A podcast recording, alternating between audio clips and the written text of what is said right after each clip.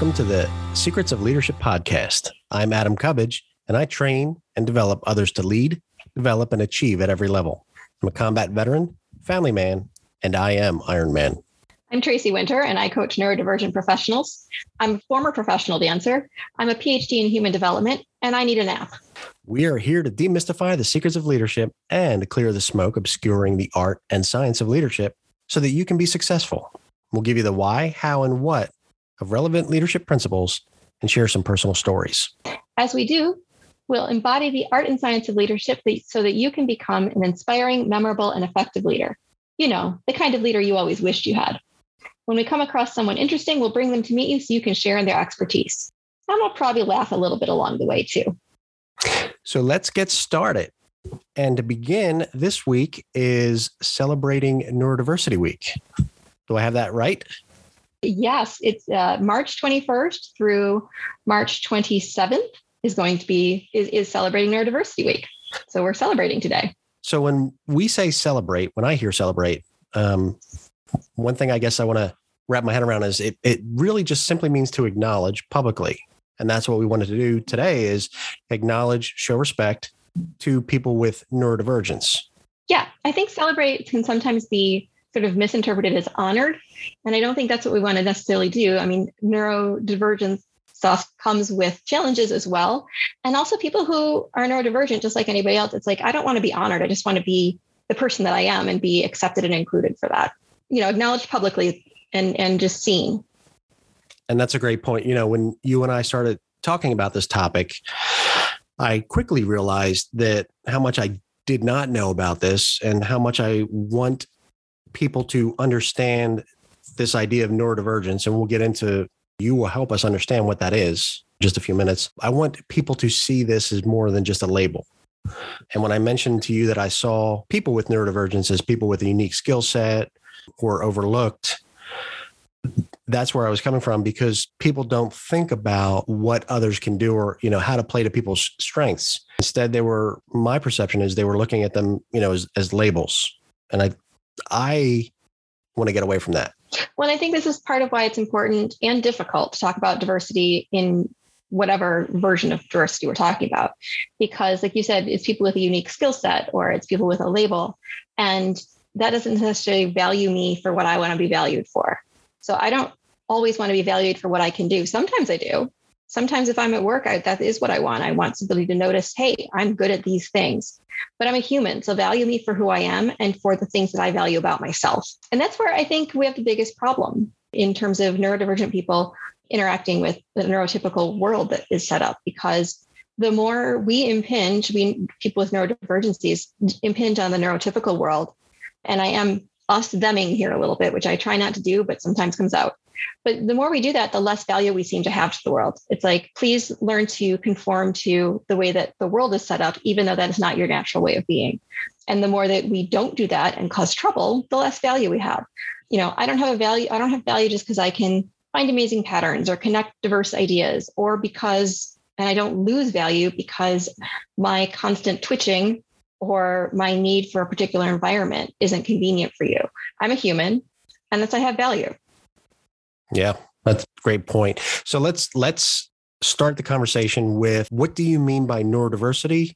And is that different from neurodivergence? Because we use both of those terms. Yeah, so it's a great question, because this vocabulary it's there, but it's kind of still getting set in people's minds. So neurodiversity is the concept that brains operate differently, that there are variations among human brains and that not all brains are the same, and that this kind of variance is normal across the human spectrum. It also can refer to a group. So you can have a group that is neurodiverse. So you have different kinds of neurotypes or different kinds of brain operation in that group. But a person cannot be neurodiverse because they don't have multiple kinds of brain operation going. So neurodiversity is across a group, these brains operate differently. Neurodivergence means that some brains operate far enough outside the norm of neurodiversity spectrum to be noticeably different from others. So that usually goes under the categories of autistic, ADHD, dyslexic, gifted, dyspraxic. Pretty much if it's got a dis in front of it, it probably goes under the neurodivergent category. And an individual is neurodivergent. They have a brain that diverges from what is the typical norm. It's not a group thing. So I was going to say, so why is that distinction important then when we're looking at it that way? Well, because words matter. I mean, obviously vocabulary, it always comes back to that, but, neurodiversity encompasses an overall concepts. And from that comes the idea of neurodivergence, but neurodiversity applies to the whole of humanity. Neurodivergence does not. I like that. So it sounds like either you've been reading Lee Child's book series, Jack Reacher, or you've Amazon Prime folks, because the character is always saying details matter, words matter. Yes. Absolutely. This line of thinking for me is definitely coming from an ex-military guy who's doing all kinds of action stuff on Amazon Prime. That's absolutely where the source of most of my thinking comes from. Yeah, of course. So when I first was made aware of this, this idea of neurodiversity and neurodivergence, one of the things that I was afraid to ask or embarrassed to ask is this a disability? So it depends on who you talk to and it depends on the context. And I can only speak for what's in the United States because I am not that versed in the worldly ways of these things yet. In the US, some of these things can be termed a disability. And the reason to do that and to get a diagnosis or to get that label is to get services that support people under the Americans with Disabilities Act. So that shows up as kids in schools to receive accommodations, for instance, for an ADHD to get time and a half on a test. That's the practical version of that. It's also supposed to protect people at work and get them accommodations. That's a little more touch and go. But for people who are neurodivergent, it's not a disability, as in like I lack some ability that others have. It's just a different brain. It's a different way of thinking and of processing and of understanding the world. Disabilities are seen as limitations, which is how a lot of people see autism, ADHD, et cetera. That's why we have applied behavioral analysis to kind of fix autism, right? But a lot of people say that is not a helpful thing because you're trying to make this brain fit into this other mold, and it doesn't. So it's not a limitation, it's a difference. For those of us who are neurodivergent, we don't think of our brains as limited as a primary characteristic. Right. And that was one of the things that surprised me to find out was that genius level intelligence is neurodivergent, right? It's outside the typical. I mean, quite often, it depends who you ask if they put giftedness under neurodivergence. I do because I also live in the gifted world, and that's my research. And from what I can tell, those brains are a lot different. They have a qualitatively different experience of being in the world as part of the definition of giftedness. So, yeah, I mean, where do you think these ideas are coming from? Like just saw on LinkedIn the other day, a young Black woman who created a new kind of suture, that changes color when it becomes infected. She's 17. What? That's insane. Like a neurodivergent brain came up with that. Not somebody who thinks inside the box, right? Yeah. Not somebody who thinks the way everybody else thinks. It's somebody who says, what about this crazy idea? And then makes it happen. So I think that helps to at least in part answer my next question, which is why then is neurodiversity something managers should pay attention to? I think we did answer that question to some extent, but it's the same reason we encourage other kinds of diversity, right? Teams with greater diversity that respect that diversity have been found to be more effective than more similar teams. And that gets quoted a lot, except it gets quoted as teams with greater diversity are more effective. It's teams with greater diversity that respect that diversity. So that's why it's something to pay attention to and not just sort of let happen is, that person who doesn't quite fit, doesn't laugh at the same jokes, makes jokes that nobody else gets, all of those kinds of things is also going to have different ideas. It's like they're coming from a different cognitive space. So you don't judge him by his jokes, judge him by his ideas or judge her in this particular case by her ideas, because you're going to get some gold. You're going to get some stinkers too, but just like anybody else, but it's going to be a difference. So how else can managers approach looking at this idea of neurodiversity as something we need to take into account under, let's say, this umbrella of diversity? Well, look, if I'm a manager, I'm thinking the more perspectives I can get in a room, the more likely I am to have considered all of the ideas, ramifications, potential ways of thinking about whatever problem the team is trying to solve or address. So I want people from different backgrounds. I want people with different ethnicities, different genders, different neurotypes, different levels of education, all these things. And someone who full on processes the world differently, someone who is neurodivergent is going to be valuable in ideating and evaluating those ideas from a different perspective than most of the other people in the room. And people with different kinds of neurodivergences, or even, you know, two autistic people or two ADHDers are going to have what, you know, could have wildly different perspectives, even though they share the same kind of neurodivergence, because those brains just are operating differently.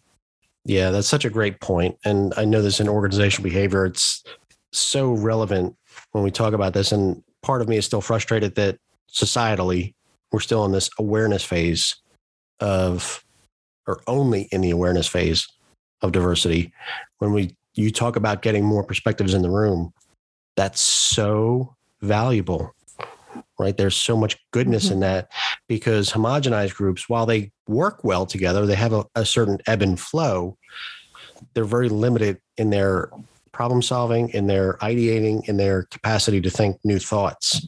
Whereas the heterogeneous group, you know, this group that has more perspectives comes up with better ideas. So the question then is, how do I not mess this up? How do I get more people in the room? How do I, maybe this is intimidating for someone who's a manager or works in human resources, you know, without knowing more about this idea of neurodiversity, neurodivergence. How do we get people outside of our typical social circle into the room and get them a seat at the table? I love that you bring up outside of our social circle. There's a exercise that I recently have been doing with some teams that is your trusted 3 exercise. And what you do is you put sort of like all the different kinds of diversity down the left side of a page. And across the top, you have 3 columns of your top 3 trusted people who you're not related to. And then you check which things that you have in common. And it's really incredible and a little startling for most people how much they have in common with that, like their top board of directors. So it is about, like, you have to mindfully reach outside your social circle. But to your question, how do I not mess this up? My coaching question would be, how can you know more about neurodiversity and neurodivergence, rather than how can I not mess this up? So from what I can see, you're asking the questions like these that you need to help this. Like all the questions that you're asking are going to help you not mess this up, or my version, learn more about neurodiversity and neurodivergence. In general, though, I would say the first thing, and like you said, we're still at this awareness point, the first thing would just be open to the concept. Neurodiversity is a thing. Neurodivergence is a thing.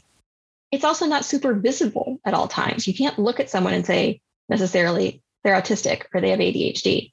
So asking questions that seek understanding is not a bad way to go. With the understanding that some people who are falling in these categories may have trouble answering your questions, depending on how they're asked, depending on the situation in which they're asked, all that kind of stuff. Because, like I said, the neurodivergencies create opportunities and also create challenges to some of the normal, I should say, not natural, but the normal ways that we have set up in society of like exchanging communication and that sort of stuff. So I'm going to go back to the military caveman mentality, and I don't want to mess up, right? I want to ask questions. When do you come out of the military caveman mentality? I'm waiting for that moment. That'll be fun. So what questions can I or should I ask to get this better understanding? So I'm going to give you some examples, but honestly, these are questions you could be asking anybody in your crew, not just people who are neurodivergent, right? A lot of what the strategies are to support neurodivergent folks in the workplace are strategies to support people, humans in the workplace. So some of the questions are really basic and physical, like, you know, what do you need to be comfortable? Physically, what is your environment like? There have been a lot of LinkedIn posts lately I've seen of people who are autistic or who are ADHDers that work so much better from home because they can control the temperature and the lighting and the electric buzzing and the sound level and all those sort of things. How do you work best? You know, like, what are the conditions overall that you need? What kind of work energizes you? What kind of work de-energizes you? To kind of find that person's strengths and what you can draw from them, and also know when they need to do a certain kind of work that's going to de-energize them, how you can support them. How do you prepare to interact with a team? How do you prepare to interact one-on-one? Like, what do you need? Introverts, for instance, we know this, come up with their best ideas 2 to 48 hours after the meetings. You always want to leave some sort of opening for them after the meeting to contribute their ideas. They also do better, and this is true for a lot of neurodivergent people, if you give them an agenda. Tell me what's coming. Let me understand what's up, and then I can get my brain in the right place to do the best work for you. So those kinds of things. But like I said, those are things we should be asking everybody. Yeah, that makes so much sense. And it's, to me, it's mind boggling that we're not doing this already, because to me, it's the opposite of one size fits all. Yes. And from my experience working with different organizations, one size fits all leads to just poor management styles and just such low performance that it aligns itself with, well, that's the way we've always done it. And to get out of that, we have to ask new questions. We have to present, try new ways or think about things differently. So I like how those questions you said should be applied to everybody. Mm-hmm. So what then are some examples? I think we talked about them earlier, but neurodiversity, what does that look like for what we're talking about in terms of our context? So some examples of neurodivergence, not neurodiversity, but neurodivergence are some of the things that I did mention earlier. So people are somewhat familiar with autism, ADHD, dyslexia. Those are more common terms, right? I also include giftedness, like I said. One of the reasons I think it's not included here sometimes is because neurodivergencies are often seen as limitations to people who are neurotypical, and giftedness isn't seen as a limitation. However, they have the same kinds of special needs for environment and sensitivities and intensities, and a very active nervous system. So I put them under there. Dyscalculia, which is sort of like dyslexia, but with numbers. Dyspraxia, a lack of awareness of the body in space. So constantly running into things, bumping things more than, and everybody's going to say, well, I sometimes bump into things. No, it's pervasive and it is interfering with your life at times. Right? That's really the difference in sometimes I don't pay attention. So I have a touch of ADHD. I have a touch of is one of the worst things you can probably say to someone with a neurodivergency. Everybody's got a touch of ADHD. No, it's not interfering with your life on a regular basis. Then no, you don't. You're just late sometimes. Okay. So same thing with things like dyspraxia, dyslexia, yeah, you may run into stuff sometimes, but is it a pervasive part of your life that is you're constantly working with? And each of these kinds of divergencies, you can't just say neurodivergence have these needs. Each kind of neurodivergence has its own needs because it has its own sort of challenges. And even more so, each person within each category has their own needs. So if you've met one person with autism, you've met one person with autism. You can't necessarily expand on that. We talk about sort of some general characteristics of those in each one of those, but each person needs to be looked at individually. And that could be exhausting as a manager and try to figure that out. And to make it even more fun, a lot of these neurodivergencies are co-occurring. So the overlap between autism and ADHD is pretty strong, for instance. Some of the other ones too, ADHD and dyslexia. So if you're dealing with one neurodivergency, you may actually be dealing with two or three. Okay. Wow. It's a lot for me to take in.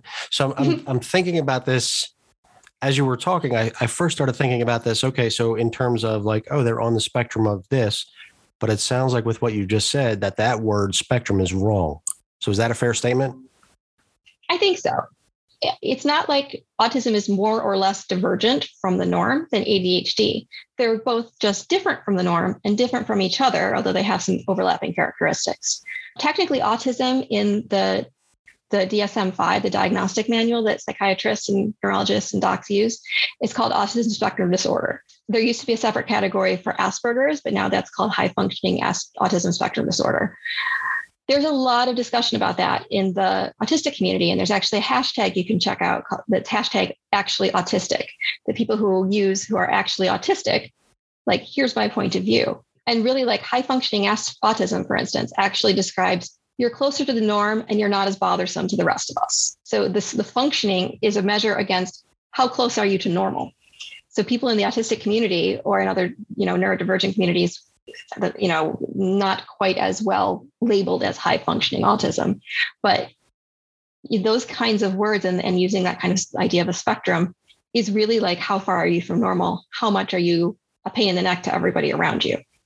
And so, those of us with these different kinds of brains kind of object to that comparison. And it's a lot different from what we're saying here, which is that these neurodivergencies mean a different kind of brain. They're not something to be compared to anything else. I just cringe when as I hear you say it, I cringe at this idea of somebody has defined normal, right? Yeah. They've just come up with this standard and said, okay, this is from this fixed point, there are standard deviations. So with that, then what are the standard range of challenges that neurodivergent folks will encounter? Well, like I said before, like make a generalized statement, except that you can't generalize for neurodivergent people. So, you know, just keep putting that out there and keeping it in mind. But I feel like the biggest challenge across the board is this feeling that they don't fit. Okay. So what does that mean, that they don't fit? So the world isn't really made for neurodivergent people. We're in the minority, you know, and as other minority populations will tell you, the world is made for the majority. And in this category, you know, the majority is the neurotypical world, people whose brains function enough like each other that they can see each other, they can fit with each other, they grok each other. So like things that seem easy or common sense to most people aren't necessarily so easy for many of our neurodivergent people. For instance, social skills can be a problem because brains aren't necessarily born with an inherent ability to read the room. Communication can be a problem because neurodivergent people don't necessarily think in straight lines that can be easily described to more linear neurotypical folks. I just was talking to a woman a couple of weeks ago, and she was saying, people don't understand me when I'm trying to explain an idea, when I first tried to explain it, and they kind of dismissed me, and it's really frustrating. And as we dug into it, coaching, it turns out she kind of like starts talking in the middle of her mental conversations. She kind of is coming at it sideways. And so that's the information that they're getting, is this, you know, divergent way of thinking. And she's not giving them all of the background because that's the way she thinks. Environment can be a problem because so many neurodivergencies have sensory sensitivities associated with them. And funny thing about social skills and communication is there have been studies that show for gifted people and for autistic people, and I've seen ADHDers talk about it, even though I don't know if there's a study for it. But when you put a bunch of gifted people in a room together, the communication and social problems mostly disappear. It's sort of one of the arguments for magnet schools for gifted kids. Same thing with autistic people. You don't see nearly the communication or social problems when you put a group of autistic people together and ask them to like chat. They get each other better. All of this really is that it's not the different brain in isolation that is the challenge. It's having that different brain in a world made for most other brains, in a neurotypical world, that is the challenge. It's that fit. Wow. I didn't even realize that those communication issues went away when you put cohorts of people that fall into that category together. To me, that's impressive, but it begs more questions. Sure. So then as a manager, what can I do to make sure that, you know, you said sometimes people feel like they don't fit. It's not made for the neurotypical world. What can I do to make sure that they feel like they fit so that they feel included? So, you know, again, some of the things I'm going to say are true for everybody. Putting that out there first.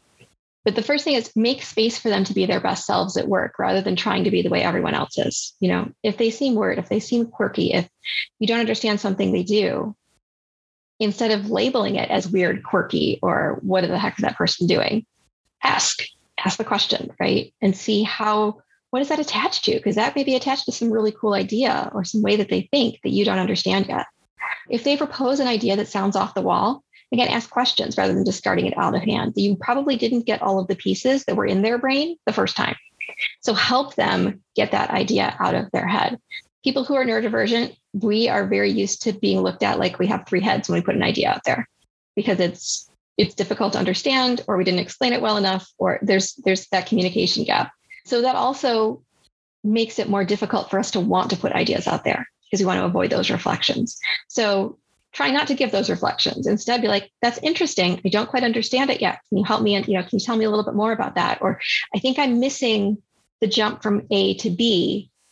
What's in between there? You know, so help them. If they make social gaffes, maybe coach people on how to interact for a better result, but don't react, respond, right? Don't let your immediate, this is different from me, so therefore I'm going to respond in a fight, flight, or freeze kind of way. Go, something different is happening. Let me choose what I want to do here, you know, and de-escalate that. Because I tell you what, many people who have these neurodivergencies are used to making social gaffes. They're used to messing it up. They're constantly scared they're going to do it again because we can't figure out the social rules. Social rules don't make sense, really, if you think about it. And so it can be hard to kind of get your brain around those when your brain's thinking in different ways. Like I said earlier, accommodate their sensory needs as much as possible so you get the best out of them. Those things aren't tough to do. Temperature, light, work from home, those sort of things. But basically, treat them like however they are is normal, because it is normal for them. Their natural is their normal. So make that normal versus treating them like they're weird for not being normal like everybody else's, for their natural not being like everyone else's natural way of being is. So that's, yeah. So I gave you a lot of download there. Yeah. I'm taking it all in. It's so good. So what I like about what you've said, many things I like, one of the things is it's applicable to everybody. So regardless of neurotypical or neurodivergent, you should be doing most, if not all of this stuff anyway, at least as a good manager. Mm-hmm. The second part, I thought that was pretty impactful. It's this secret behind better leadership is the coaching part, right? You said, don't react, respond. And I think that's really important for managers to understand that part of our job is to help people grow, to help them get better. So one of the best ways to do that is to help coach them along. Mm-hmm. So I think we need to come back to that in a week or two or three, talking about how to help people become better coaches, because I think that's going to be a strong part. What we're doing today is sort of the first step for everything, because what we're doing today is just saying, here's what this is. Get familiar, And so a lot of companies are opening their minds more to neurodivergencies and to neurodiversity in their populations. So there are people like me, and I do this, but there are others out there too. Have them in for a 1-hour lunch and learn. Here, managers, learn about this. You just get an intro. Just put it in their heads for the first time, because that's where we are with a lot of people. There are still so many people that I meet when I say I'm a neurodiversity coach or I'm a neuro coach for neurodivergent folks, and they don't know those words yet. And that's okay. I don't mind explaining them. But the less I have to explain those words, the better off I think that we're doing in society. Yeah, I agree. So then that begs the question, let's give the listener some takeaways here. How do we bridge that gap between, we'll say, lack of awareness and awareness is the starting point. So for me, what I know, the neurotypical perspective, the more I learn from you and read about this, and read about people who are neurodivergent, I see such great capability that in my role as leadership coach, organizational behavior guy, I'm seeing the next big seismic shift. As I'm saying that, I'm thinking, fellow neurotypicals, embrace the discomfort of this unknown place and see this for yourself as an opportunity to grow as a person, as a leader. Right. You've got to lean into the discomfort, because that's how you're going to grow. Yeah, I love that. And I think this is the same as any new frontier or any kind of diversity.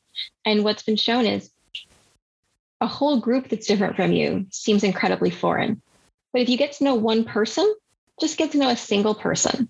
Those categories and labels fall away, and you just know Adam as Adam, not as Adam the neurodivergent person or Adam the neurotypical person. So get to know one single person and understand them. Then do that. Do it again. Do it some more.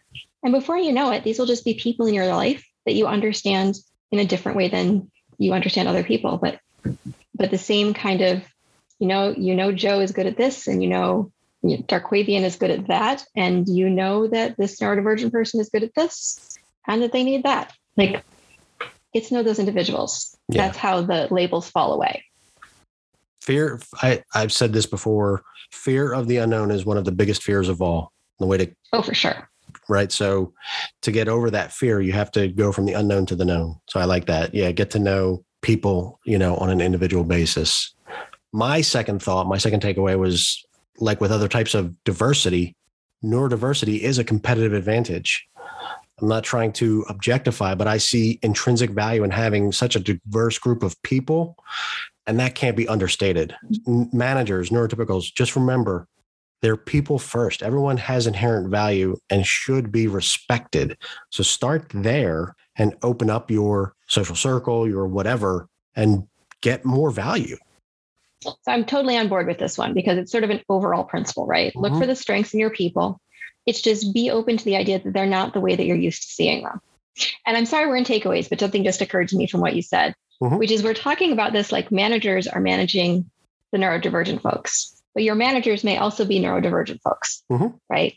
So for people who are interacting with their managers and finding them strange, like it's the same instruction, whether you're managing up, managing down, managing horizontally, however you're interacting. But it's not like neurodivergent folks can't be good managers. They can be great managers. Yeah. You know, if their strengths are recognized and they're put in the right place, just like anyone else. So had to throw that in there. No, I think it's good because that ties to my third point, which is everybody wants to be valued and respected. So whether the neurodivergent is the follower or the leader, the employee or the manager, whatever, we all want that place where we feel, you know, loved, valued, and respected. So my third takeaway for this is to be more inclusive. And that begins with opening up the proverbial tent so that I'm not going to say everyone's welcomed. Everyone has to feel welcomed, right? You've got to meet them where they're at. Let me say this, ditch that us, them mindset. You've just got to be welcoming of everybody, make them feel welcomed, give her to that perspective and have this conversation. For me, the best conversations are about experience, life experience, and see how that can make the workplace more inviting, more welcoming, instead of forcing this idea of conformity onto people who are neurodivergent. Yeah. I mean, I think all of that's true. And I also wanted to say as a coda to my neurodivergent folks out there, I know it often doesn't feel safe just out in the world because we've had so many rejection and shame experiences along the way. We've had so many reflections that we're doing it wrong, that we're weird, that no, that doesn't make any sense. And so it can be scary to, like, everybody says, be authentic in your job, bring your whole self to work. And a lot of times I don't feel like I'm safe to do that. Like, that has not had a good outcome for me. But I think the more people learn about this and the more we can help people understand us, just like anyone else, that part, you know, the fewer of those rejection shame experiences we're going to have, and the fewer other people coming behind us are going to have. So look for those safe spaces where you can be you and help other people see their value and what you bring to the table.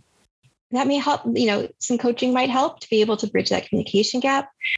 It's going to take some courage to put yourself out there. It may not be successful every time. Hopefully that rejection sensitivity dysphoria doesn't act up too much for my ADHD years and that kind of thing. But take those invitations where you find them and venture out a little bit. Get the support you need to do it. Because like I said, it's a scary thing to do. But I think that more and more there are people who are trying to understand and value you, value us. So help them do it. Yeah, I mean, I agree. I just caution my managers, you know, out there, my fellow leaders, my neurotypical leaders, people are a product of their experience. So if you open up the tent and somebody feels hesitant to accept your invitation, it's not a slight on you. It's a reflection of the experience that they've had. Like you just said, Tracy, maybe they've felt shamed or embarrassed or ridiculed before. It's our job as leaders to help overcome that and provide them that safe place where they can come in at their own, you know, timing, feel welcomed, and start to make their movement to us. We have to wait for the person who's had the negative experience. We can't just say, fine, you don't want my help, don't take it, right? That's, to me, that's one of the big cautionary flags I'm going to put out there. And you know, having introduced this whole thing, mm-hmm. and I'm looking at Adam's face, and even though we've talked about this before, he's kind of like, yep, that was a lot. You know, feel free to email the pod, email me. I'm happy to answer more questions or just give it, you know, advice, coach you through something. Like, I know this is new for a lot of people. So whatever help I can provide to make this easier for the whole population, you know, on whatever angle you're coming to it from. What's your email address so people can reach you? My personal email address is Tracy, Tracy, @nerdcoach, and it's nerdcoa.ch. So that's Tracy @nerdcoa.ch. You can also find me on LinkedIn, Tracy Winter. All right. Well, Thank you, Tracy. I really appreciate the conversation about this, and leaders out there, we hope you got some incredible value out of this, and uncovering this secret here for what I think is one of the next big seismic shifts, but also how to improve yourself just by being aware of this idea of neurodiversity. And let's take time this week to celebrate it. So I would ask, where can we find more information? I know you're going to post some stuff this week about that. So if you connect with me on LinkedIn, I'm going to be posting stuff. I have been posting stuff about the neurodivergent perspective and sort of what do you need to know about that? What are some interesting things? I think you're going to see, if you use the hashtag neurodiversity, neurodivergent, actually autistic, ADHD, you're going to find all kinds of stuff, that people are posting out there right now. Neurodivergent Rebel, I think she posts mostly on Facebook and Twitter. She's a great resource for understanding the autistic point of view, especially. And there's plenty more out there.